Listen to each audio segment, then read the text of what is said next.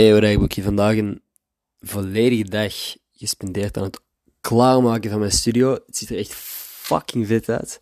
Als ik het zelf, ik ben echt... Yo, tot nu toe had ik eigenlijk maar één kast, een tafel en dan de set. Maar nu heb ik ineens drie kasten. Heb ik... Eigenlijk zijn het vooral drie kasten.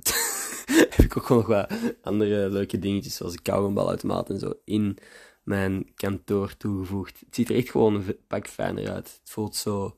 Hoewel er meer in staat, voelt het ook, omdat ik wat meubilair verschoven heb en zo, voelt het alsof het een grotere ruimte is, alsof er meer ruimte is. Ik ben heel fucking hyped. Ik ga voorlopig nog geen podcast posten in die nieuwe studio. Morgen heb ik mijn eerste opname met ehm, een zanger en acteur.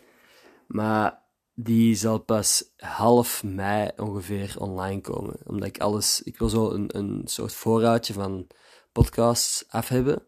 Voordat ik begin met het posten van die afleveringen. Ik wil er zes kunnen droppen tegelijkertijd.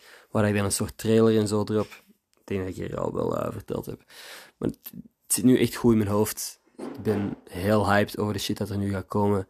Um, vanaf half mei ga alles naar een ander niveau op het podcastkanaal. Uit. Tot morgen.